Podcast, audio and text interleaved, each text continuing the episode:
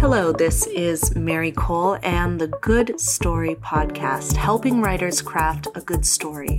With me, you will hear from thought leaders related to writing, and sometimes not, about topics important to writers of all categories and ability levels. Here is to telling a good story. Thank you so much for joining us. I would like to present to the group Rachel Orr. Thank you. Um, yes, it's always funny when you get introduced at conferences and they've clearly like gotten the bio from the website and maybe it's not like quite accurate still and i'm like oh. but um, like oh i need to rewrite my bio. And uh, exactly. Or i'm like where did they find that? Oh no. Anyway so um, i'll give you the real me. Um, Yes, yeah, so Rachel Orr, I have been at Prospect Agency, and now I'm going to try to remember when I started there. Um, for since um, 2007. So prior to that, I was at HarperCollins from 98 to um, 2007. So I started marketing. I then slid over. Well, it's funny. I, I um, interviewed, I knew I wanted children's publishing. I interviewed for William Morrow Marketing and HarperCollins Editorial. Um, got interviews for both, did not get the HarperCollins editorial job, and I was crushed. I didn't know what marketing was, but I went to William Morrow because it was in New York. It was a job, and it was in children's publishing. Um, and then within like eight months, Harper bought out William Morrow, and I slid over to editorial. So, and I got a window office, which was sweet. So I stayed there because I didn't have a window in my bedroom apartment um, in Hoboken. And so I just stayed there till they laid me off. And then, yeah, and then here I am. So then I had already really been wanting. Um, so initially, I was not keen on agents. I just thought, oh, they're really mean and scary and they want money. And then, but yet I was reading manuscripts, and if they weren't right for me, I was passing them on to other editors. So one of my editorial friends was like, you've kind of been doing this all along. So maybe you should agent. And I'd already spoken with Emily Sylvan Kim at Prospect because I um, I learned a lot of great things at Harper. But at this time, again around 07, it was really the celebrity book craze. Um, and I was kind of being told we're not here to encourage um, and nurture new talent. I'm like, oh, that's that's funny because that's exactly why I'm here. So, um, so it was really great. I went with Emily um, at Prospect Agency, and she does more uh, YA, women's fiction, romance, some erotic how she used to do when that was in. Um, so very different. I do very different things. Um, yeah, but really started the children's division there, and then now we have Charlotte Wenger from. Um, she was originally at Page Street Press in um, the Boston area. So she's working on a lot of children's books as well.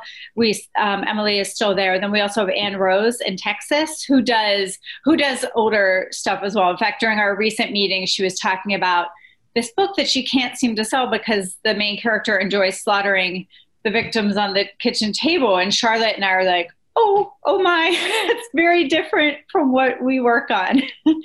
so, um, yeah. So yes, our Anne, Charlotte, Emily, and I, and then we have Tina Shen, who is our foreign rights person, and we also have um, Ellen Brusha, who's our assistant. So yeah, a really nice, um, just great team that I'm very excited to be working with, and we work very collaboratively as well. Um, if I hear about somebody who's acquiring picture books, I'll let Charlotte know, or we'll help each other with contract negotiations etc. So again, I would say my my focus there is really is picture books. Um, I do some inboard books, middle grade YA, um, graphic novels. I kind of have run the whole gamut um, and it's interesting because a lot of there's a lot of crossover too so there's a few picture book projects they actually started as picture books so there's a few graphic novel projects that started as picture books and then became graphic novels. Um, one of my clients, Bob Holt, I signed him up as an illustrator. He works, he used to work for Hallmark and he was the creator of Hoops and Yo-Yo, which was like a greeting card line back in the 90s. So he had emailed me and he had this fantastic animated clip called The Unlucky Snowman. And I thought it was hilarious. And I'm like, I need to sign this guy up we sent out the Unlucky Snowman as a picture book and nobody bought it. And then I said, why don't you turn it into a graphic novel? They're really big. And he was like, no, snowman can't talk. I'm like, okay. like, I, I, he does kind of in here. But anyway, so he's like, well, I based this on a book called The Unlucky Kid. Maybe that would work as a graphic novel. I'm like, sure. So anyway, so we sold that as a graphic novel to Kids Can Press. Um, yeah, and then some books they you know there's there's i feel like when i was growing up it was very cut and dry there were picture books and then there was like ramona and then there was like lois duncan christopher pike for the ya end so there were now there's oh. I love Christopher Pike. He keeps slaughtering on the kitchen table. I know, I know. Yeah, I really, I was a huge Christopher Pike fan. So anyway, there, there wasn't as much crossover, and so it's really exciting now to be working in publishing where where there is so much crossover, where something might come in as a picture book and we end up selling it as a board book. Or sometimes I just won't say what I, I'll let the editor think what it is. So, for example, um, two books I sold recently to Frances Gilbert at Penguin Random House. These have not been announced yet, but um, they're called the uh, My First Book of Tattoos and My First Book of Beards. So they're very like baby books for the hipster crowd and um, kind of like the the baby be of use series out from I think Tricycle or something. Oh, okay. i've you ever heard of those? It's like baby do my taxes, baby plan my wedding, like baby be of use because babies are useless. Right, right, yeah. So this, so Frances Gilbert at Doubleday. I don't know if you guys know her. She's terrific, and she's very um, focused on the marketing hook of the book. She wants to know exactly I mean, and she likes good writing too, obviously, but really what's key for her is how can I sell this? Who am I selling this to? Um, she needs to, she wants to present materials. Um, she's at Doubleday, which is part of Penguin Random House, which is huge. So when she goes to her sales meeting, she wants to present materials that they're going to remember. So I had sold a few books to her in the past um, Todd Tarpley had written a book that I actually sold to Michael Justin, who worked with her, and then was she took it over when Michael left, called um, "Library Books Are Not for Eating," because that's a big right. Like librarians love books about books. Um, so I sold that to them. I also sold Bob Holt's first picture book, "Let's Taco About How Great You Are," which is all like specifically for the kind of preschool graduation set, like you know and frances is just like yeah i don't really believe in that but a lot of people do and so let's let's sell it.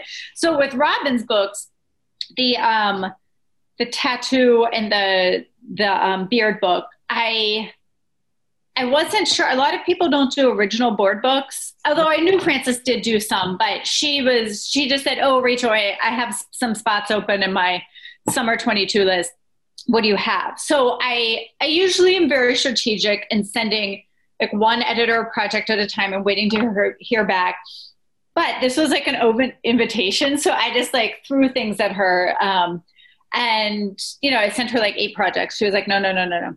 And then I was like, well, let me. And this this is a book I hadn't shopped around like in a long time so I didn't tell Robin. I just like I'm like, let's just see. And I didn't say they were board books. I just said they were picture books, and I thought she can decide if they're board books or not. But I was definitely picturing them as board books. So she came back to me and she said, "Oh, I really, I really like these." And again, they have a very specific audience. It's like the hipster baby audience hipster parent um, for baby audiences. And so she said, Would you see these as board books? And I said, Well, yes, yes, I would. I think that would be fine.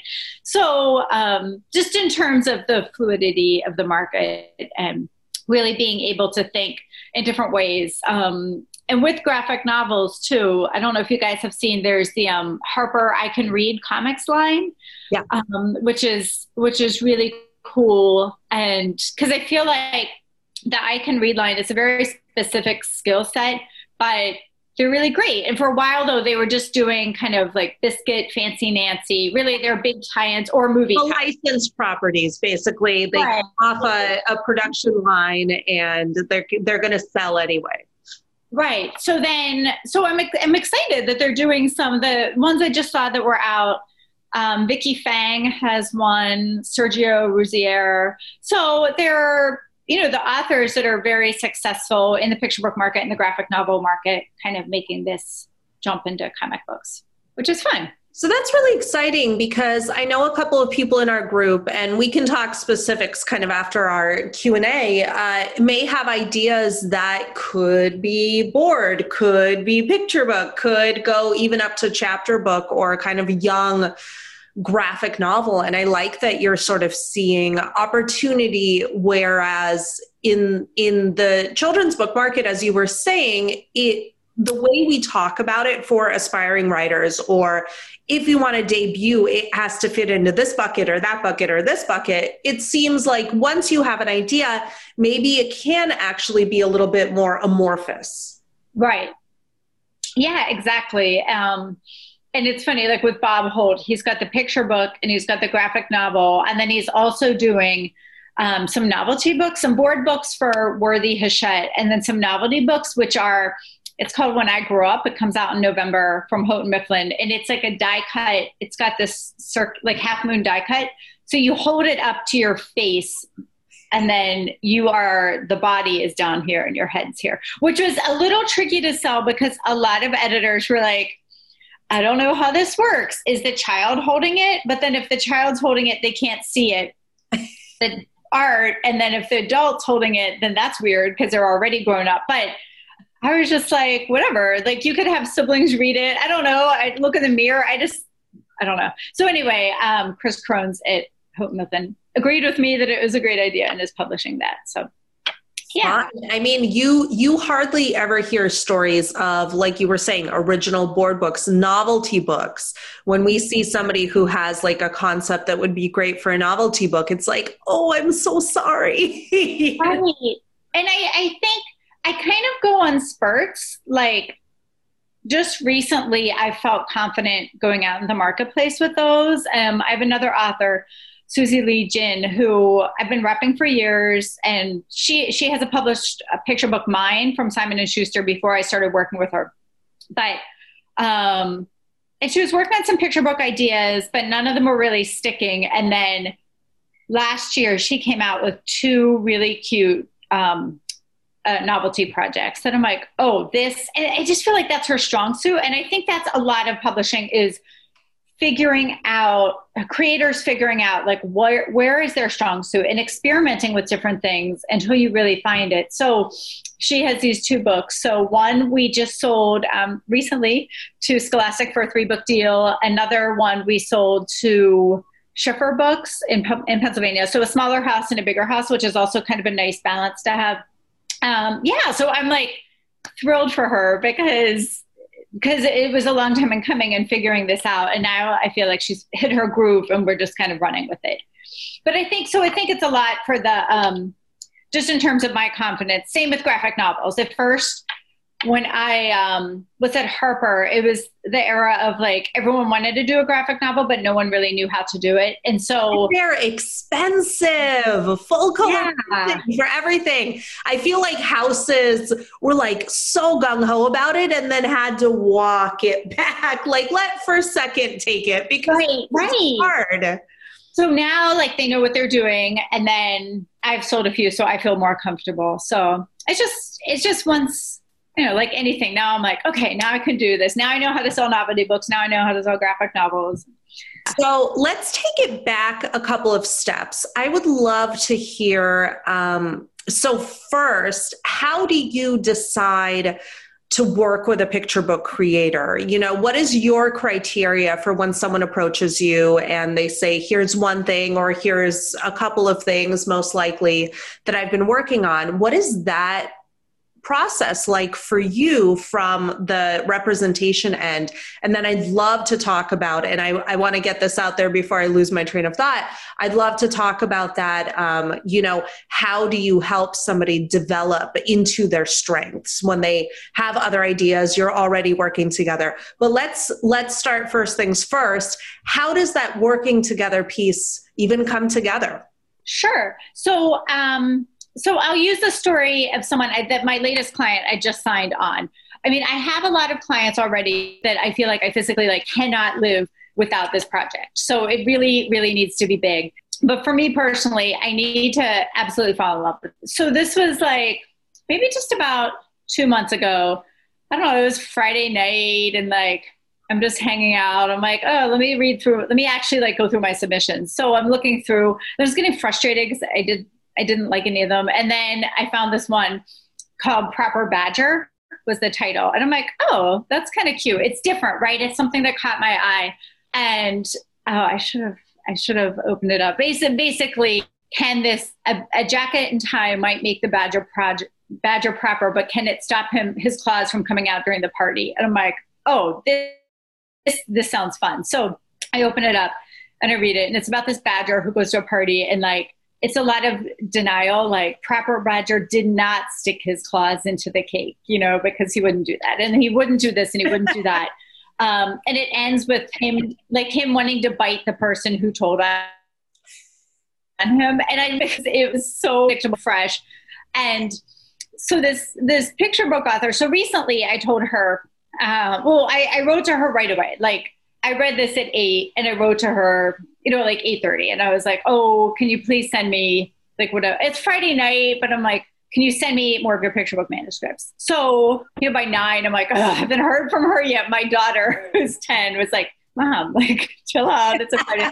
but like my kids, so I have a ten year old and a twelve year old, and they get super invested into this. So they, you know, now they're like okay, did you hear from Proper Badger? And then, so she sends me another picture of manuscript, which is like in rhyme. It's about a mouse. And I'm like, oh, whatever. But she also says she's got a YA novel, uh, a fantasy. And I'm like, uh, I don't love fantasies, but I just love Proper Badger. So I'm like, yes, send me your YA fantasy. So I read it and it's really cool and really good.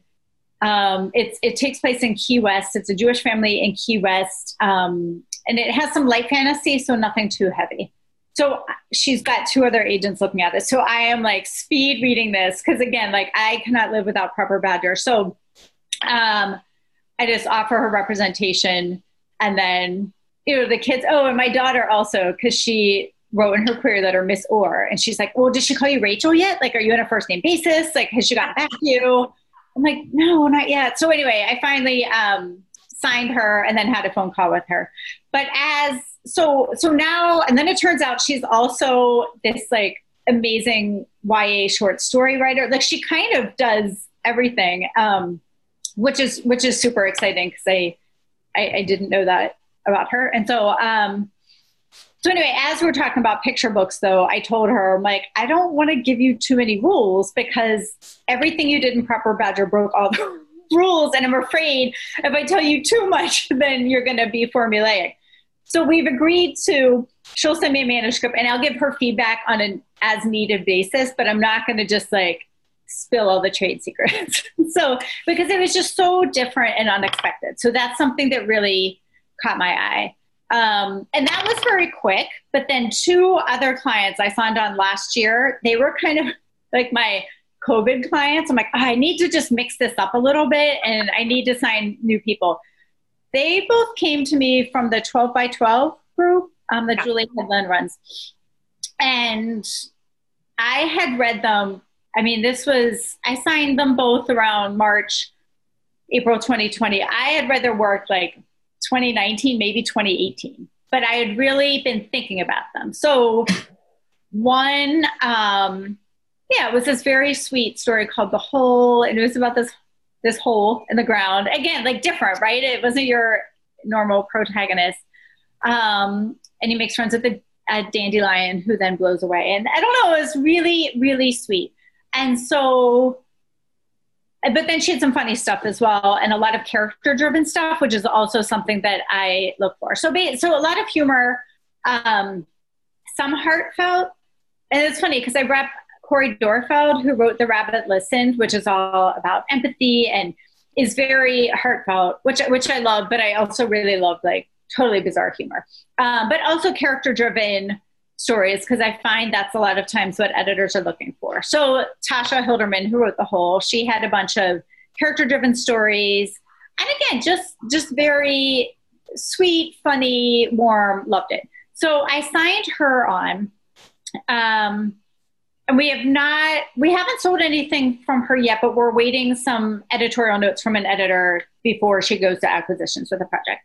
Um, and then suzy levinson was the other one who had she had a very sweet soft prose story called roger no henry and boo. We changed it to roger and boo because there are too many henrys out there, there. are a lot of henrys. So, i like henry. That was what my daughter was going to be if she was a boy but but she wasn't. And anyway, so we changed it to Roger and Boo, but it's very sweet, very soft. And then I asked her to send me more stuff. So she did. I'm like, send me whatever. And she had some really great rhymes. Like she really, really knows how to rhyme well. I know a lot of editors kind of stray away from rhyme, but if you know how to do it well, then it's great. So she sent me a few others that were great, but then she sent me this one called Pantaloons Poetry about Animals and Pants and I again was like, oh my gosh, I like I cannot live without these like groundhogs and their lederhosen. And like I need I need these I need these groundhogs. So um so then that at that point I made an offer of representation, which is kind of risky because um because poetry collections can be really hard to sell, but I was like, let's just let's try it um, it was funny. I sent it to Frances Gilbert, and she wrote back right away. She loved it and needed to check in. And then, like, I didn't really hear back from her about it. So I'm like, okay, maybe it's because she said they're hard. They are hard to sell. Um, so we sent it out. No response. Nothing. Nothing. Nobody was taking it. So we kind of pulled it back in, which is what I'll do sometimes. Um, I'll wait for comments from editors, and if either everyone's saying the same thing, then we'll edit it and if everyone has different things to say, then we just carry on with it as is. So I, so I arranged her back. We, we just pulled back and we sent out some other things. Then I think she had asked me about it, like, oh, can we send it out again? I said, sure. How about these people? And then she was the one that came up with um, Cameron Books, Amy Novesky, who her friend published with. I'm like, sure. I, you know, I don't know if this is right for them. I really haven't worked with them before. So anyway, Amy ended up buying the book. Um, so it's going to be with Cameron Books, which is um, distributed by Abrams. So super exciting stuff. Um, yeah. So I'm trying to remember what else. So those were just three examples of people that I have recently taken on. And when I work with them in terms of developing manuscripts, I do do pretty heavy, typically pretty heavy line edits um, just being that that's my background at Harper. So really thinking through those things or not proper badger. I don't think I changed like anything. I, we did end up, some people were having problems visualizing it. So I did send it out the latest round paginated and with some art notes because it's not exactly a linear story, which is one of the rules that it's breaking. So because of that, I had a clear vision for it, but it seemed like some editors weren't connecting with it. So I did that. I know art notes are tricky and people say not to do them, and they're right. But in this case, I, I felt like it was necessary. Um, so definitely going back and forth with a lot of edits, um, and and people work in different ways. Some people will just send me something fully polished.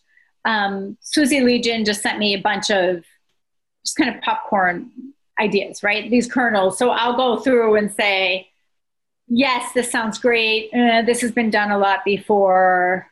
You could try this kind of thing. Did that answer any of your questions? Oh, I feel like yeah, I just went no. on a tangent.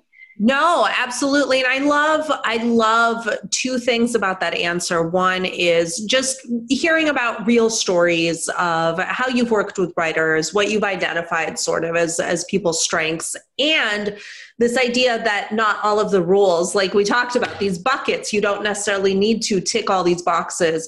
I mean, that does make it a little bit difficult on the one hand because we hear about the rules and then we're like, okay, if we follow the rules, we'll get where we want to go. And then we hear, well, you can break the rules selectively. And then it's like, okay, so I have the rules and I have not the rules. And now the whole wide world is open to me and I don't know how to forge it. It is tricky. In fact, I was talking to um, an author about this yesterday, and I, I, I'm not an artist myself. The woman I was speaking with is, and so I told her, I'm like, I think I feel like it's like when you go to art school. I presume you start with like a figure drawing class, right? And you draw, you draw the bowl of fruit, and then you draw the awkward naked person standing in the middle of the room is kind of how I always pictured art school to be. Um, and then once you do that, I feel like you need to know how to draw the human body proportionally before you try to stylize it. So maybe that's kind of how it is with writing as well. Um, I mean, proper badger is an exception because I don't think she does know the rules. But again, it just, it to me, it's whether it works or not. And even with novels, sometimes writers will say, "Oh, but I followed the hero's journey," and I'm like, "Well, that's great, but I don't even really know what the hero's journey is, and I don't think it works." You know, it's whether for me whether it works or not. So let's say, and a lot of picture book writers, they have a lot of different ideas, and you mentioned some of them in your response. So let's say I have some funny uh, manuscripts up my sleeve. I have some character driven or narrative driven, kind of more like here's the problem here's my character driven solution type of manuscripts you know that follow that standard structure. I have some maybe inspirational uh, manuscripts having to do with a lot of the topics that we see as being kind of really popular in the market like self-actualization celebrating the unique individual identity of everyone celebrating diverse elements and backgrounds um, you know kind of that more heartfelt vein. How how do I know what is what is a more uh, viable area to go into if I have sort of a lot of different ideas kind of along these these bigger categories? Well, that's why. So, in a query letter, and this is where I feel like the importance of a query letter comes in. Um, I'm actually going to be doing a talk about query letters at the LA conference, and nice. basically, like I think a lot of authors stress over this, and I I can't speak with for everyone, but I would pretty safely say most people like it doesn't matter about the query letter; it matters about the manuscript. But the one important thing in the query letter is this is where you can let the editor know, hey, this is also what I'm working on. So. Um, saying, "Oh, I also have manuscript." So most, well, at least for our agency, you can submit one manuscript. So for something like this, I would suggest submitting what you feel is your strongest and most indicative of of you, and then saying, "Hey, I also have." Um, like for Suzy Levinson, she sent the Henry and Boo, but it was also clear that she that she was a poet, and she talked about being in the poets poets garage, which I guess is a poetry group, and the um, having poems published in Hopscotch magazine and, and, different things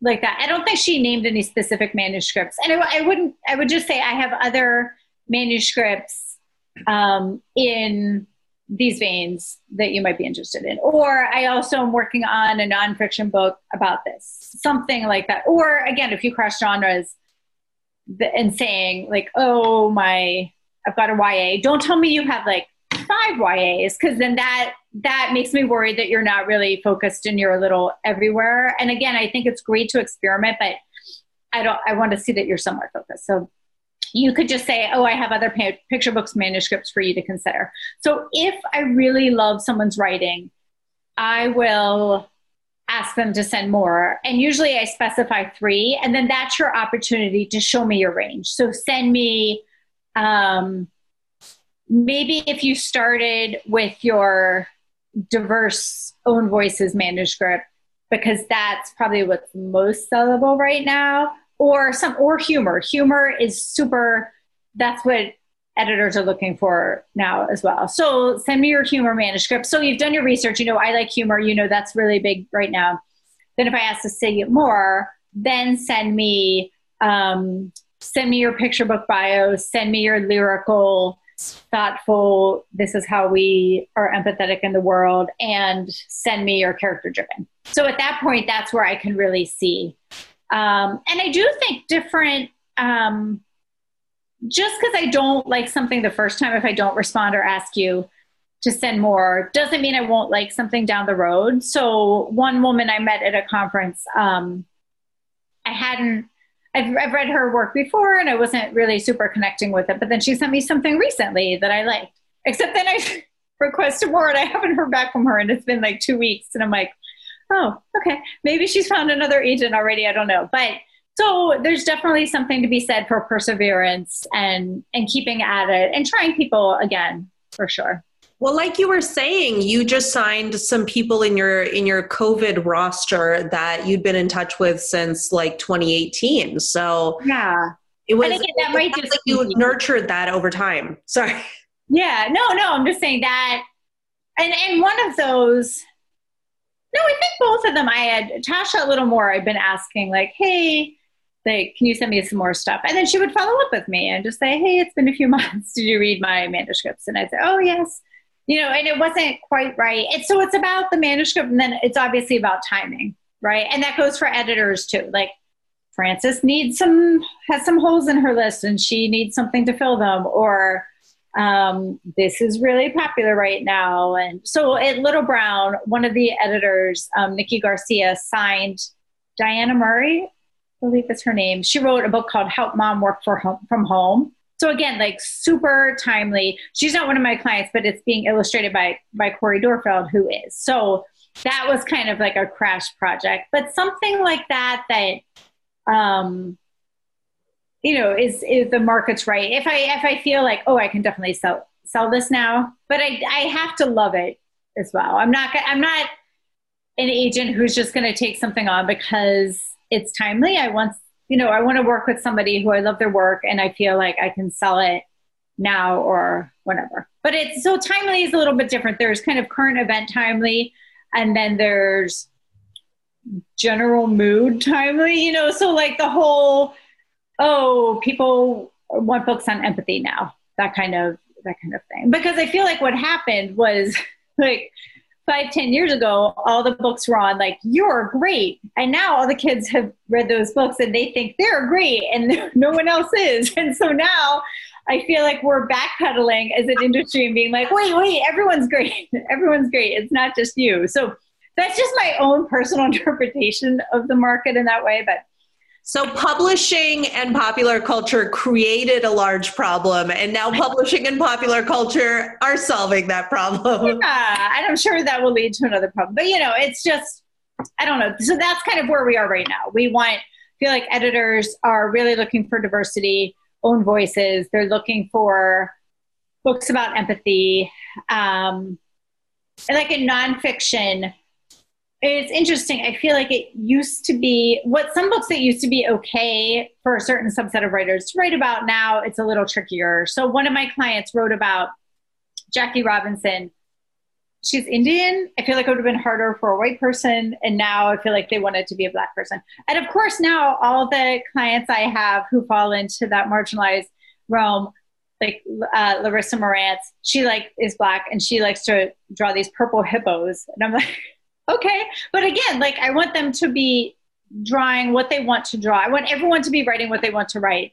Um, and then, and now she is doing a graphic novel with a mixed race family, which is cool. But yeah, I'm not going to make people like only write like about that culture. You know, I want them to, if they want to write about hippos, then go ahead.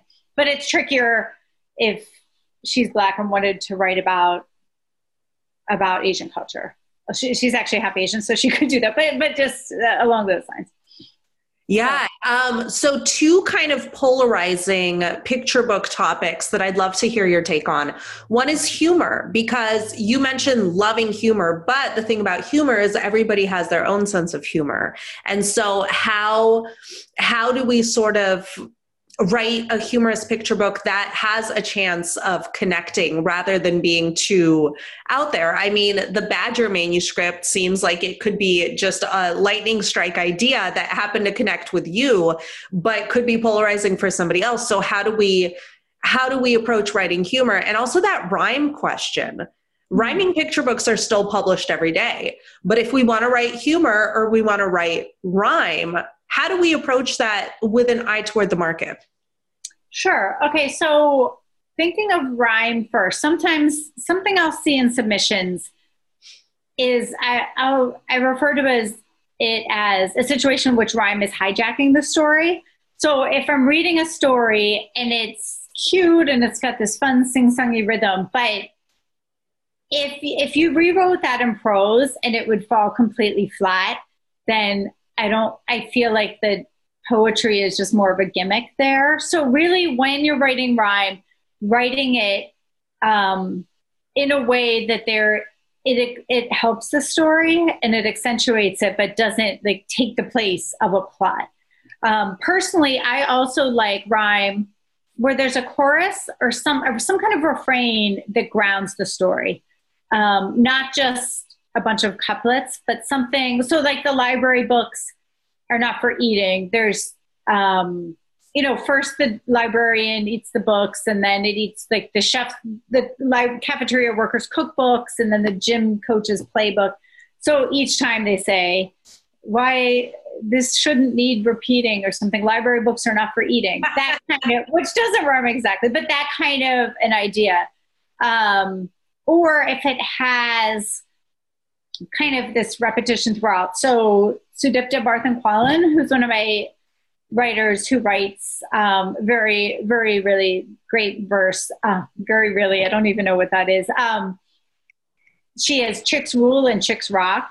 So that the Chicks Rule is um, is a chicks sporty chicks and biker chicks something like soccer chicks and nerdy chicks and it all it has that chicks repeated throughout um, chicks who chicks who bike and chicks who read, chicks who knit and chicks who need, or I don't know, something. That's totally not how it goes, but something like that. So it's very well grounded. It's not just this story that happens to be told in rhyme. So a lot of times I'll advise people to try that way as well. The Chicks Rule story is kind of interesting as well, and that it was about timing. So the other thing, we always tell writers not to write to the market. Yeah. But a lot of it, like write what you want, and then it might just not be the right time yet. So Chicks Rule, we sent out, we sent out on submission, and nobody had bought it. And then the Women's March happened in DC. So we're like, oh my gosh, we have to send this out. And so this was a little, this was a little sneaky, but we found out that some of the editors from Abrams were at the march. we're like, we've got it. And she had already published with Abrams. So we're like, oh, this is a good time to send it. So we did. And then they bought it and then they did a sequel to it. So think like paying attention to the market and what's happening, but not writing to the market. But again, that the, the two biggest things I would say for verse are um, yeah, having some kind of refrain or some kind of intentional repetition. And and the rhymes that are a little more sophisticated, not um, not just the super predictable like day, play, say, but but really tricky ones. Um, so one of the my favorite poets, who I don't represent, but David Greenberg, mm-hmm. he used to run some courses on the West Coast for the Oregon Coast Children's Book Writing Workshop, um, which is on pause now. But he had a book called Snakes that came out years ago from Penguin that had uh, a speckled anaconda steals the family's Honda and drives down the races down the driveway in reverse. And it's great because like he rhymed anaconda and Honda, and that's just really fun. Um, and as for humor, it is just kind of a matter of who is going to connect with it. So, and, and it's my job as an agent to know, okay, who out there, which editors are enjoying humor right now, right? Like that's part of my job is to know which editors like dogs, which editors like cats, who likes humor. So a lot of times it is just trying it out and see if it sticks. Um, the one and something else in general I always look for is if there is some kind of a hook, not necessarily or moral. And I hate to even use the word moral. I like to use takeaway more. Mm-hmm. Moral sounds so heavy handed. Um, but the one thing about proper badger that I like is that really, like on one hand, you've kind of got the snarky, naughty badger, but on the other hand, it can open up open up conversations really with young kids of how like how you should act in social situations, right? So you should say like, "Oh, proper badger did this." Would that really be a good idea to do at a friend's house to pee on the carpet? No, probably not. You know those kind of those kind of things. So I think the more layers to your writing, whether you're writing in verse, humor, um, you could have something that's just funny and silly and slapstick, and on one hand, that's fine. Like in in the animals and pants book, there's no there's no moral, and I think that's completely fine. Except that you should wear pants. Like that's basically like the only moral. Um, but but if the more layers that there can be in a story, the better. So if you have something that's funny, but it also works on this level and this level, um, or has room in the illustrations to contradict the text. Mm. Um, that's also something that can add a lot of humor, right? Like if the text says the character is doing this, but he's actually doing something else, that can add humor. And that's something that if you're a writer only, you can definitely put in an art note because otherwise that would be missed if it's not in the art note. That's really interesting. And you bring up the all important idea of the takeaway. Um, yes. So you, it sounds like you're saying, you know, obviously you do want the story to be anchored by something, but mm-hmm. how overt are we being or how obvious is the takeaway, even with some digging in your preference in a picture book? Like, do, other than the the pantaloons book which sounds fabulous by the way um, how do we how do we give our book a big idea without sort of giving it a big idea like kind of shoving it in there? Well definitely and this is probably something you've heard you know everyone's heard before but in terms of letting the kid solve the problem the the more that the adult is solving the problem then the less impact it's going to have on the kid. Um, yeah, it should, because and then it goes back to the character. There should be some kind of character change. Again, maybe maybe there's not always, but yeah, the less heavy-handed it feels. I guess it's more based on a feeling, but the less heavy-handed. Um, I mean, it shouldn't be so obscure because then sometimes you know, sometimes a client will send me something and I'll say, Oh, I'm not sure, you know, what the takeaway is here. And they'll say, oh, it's coming to terms with blah, blah, blah. I'm like, I totally, totally miss that. And it's interesting because the, I feel like the European market tends to be much more subtle, which is kind of also makes sense. Like the American market tends to be a little more obvious in your face, and the European market tends to require a little more digging.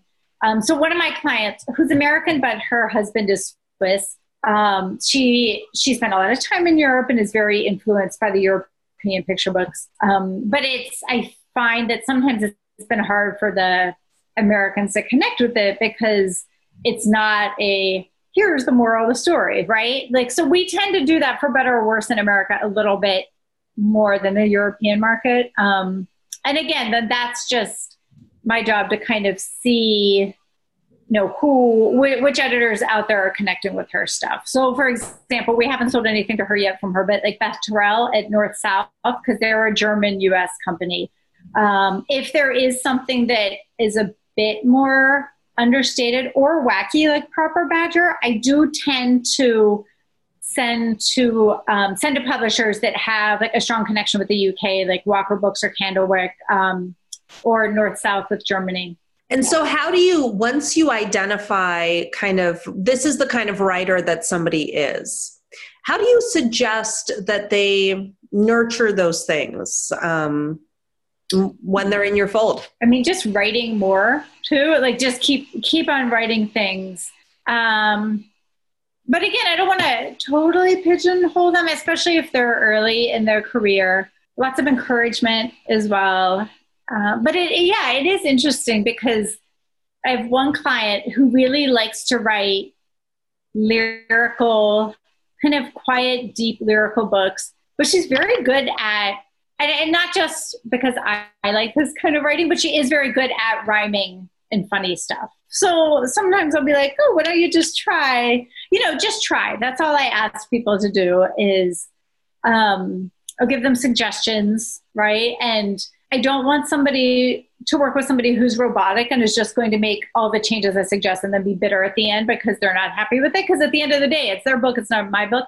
But I also want someone who's not going to I come back to me with this long email about why I'm wrong, right? Like I'm just making suggestions. So somewhere somewhere in the middle, um, where you're really thoughtfully considering them. But so I don't know. I guess once they've kind of hit their sweet spot, yeah, just en- encouraging in them in that and and sending that stuff out.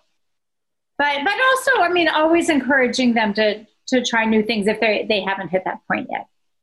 I think getting you you describing how you get feedback from editors and kind of hitting the timing of the market and maybe a hole opens up over here that you want to exploit or you know an opportunity over here. I think that really um, plays into it and i think it's inspiring for writers who don't yet have an agent who don't yet have an editorial relationship or somebody who can sort of broker them to different houses to know that it really is very collaborative and uh, it's not as I, I, I, feel like one of the comments that i hear a lot teaching about writing is i feel like i'm writing for the agent. I feel like i'm writing for the publisher. Like when do i get to write for the, the picture book reader the actual kid that i want to reach out to with with my work? And it's really nice to hear that there is um, you know there is collaboration and there is kind of give and take and that it's a process process once you're able to connect with someone like yourself and start working together. No, definitely. And um, I heard a great talk at the any yeah, New England SCBWI just I think earlier this spring from Chad Beckerman, who's an agent now, but he used to be a designer at Greenwillow years ago when I was at Harper. And it's funny because so I've known him since like he was super young and we used to just like eat lunch together. And now he's like this big shot agent. So but so it was really impressive. He gave a really great talk about encouraging his illustrators. What he has them do is write like a hundred things that they like to draw and to really design that list and make it their own and really show their personality. And i think that's something i'd like to start doing with my writers is writing about what you love because that does show through at the end rather than if you feel that you're writing for the agent writing for the editor. You should always be writing the kind of books you want.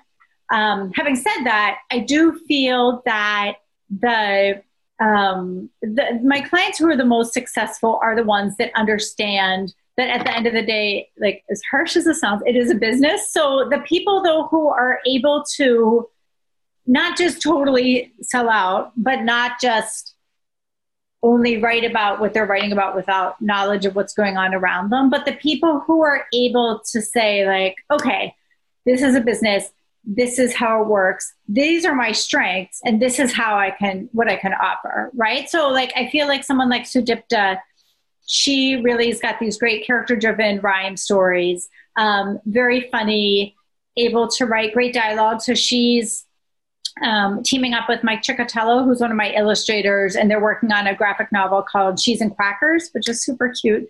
Um, and someone like I have a client, Todd Tarpley, who he he loves rhyme, he loves humor, and this seems to be a trend with my clients, obviously. But he loves rhyme, he loves humor, but he also loves the kind of sweet, schmaltzy, like baby books. He loves loves babies. And his kids are in their 20s now and i just like he's he's like no he's not creepy but he's that guy at the park who would be like oh can i hold your baby? He's great. So but so he's done well on that. So he recently sold and this is a book we have had out on submission for years called love is a kiss. It's had different titles. It's been a rhyme. It's been a verse. He's someone that started in i mean it's been in prose and verse. He started in prose and then he ended up switching it. I told him to switch it to verse which is what we did with the library book. The library books are not for eating. And um yeah so fine so after much time you know just then some then all of a sudden i'll be like oh we should actually send it to this person. And then she bought it eve adler at sterling which where, where he's had some other books um, so again, he's doing what he loves within the realm of what he knows he can sell, if that makes sense.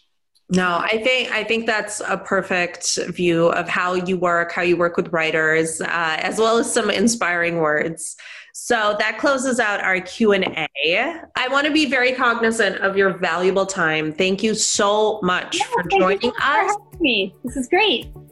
And we've really appreciated all of your insight. Thank you. Have a wonderful day. Thanks, you too. Bye-bye. Bye.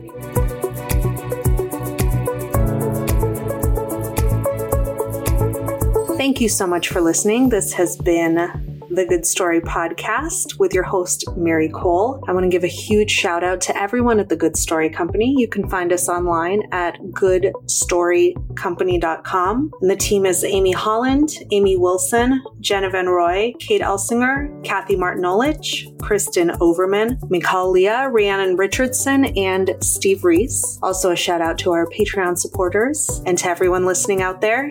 Here's to a good story.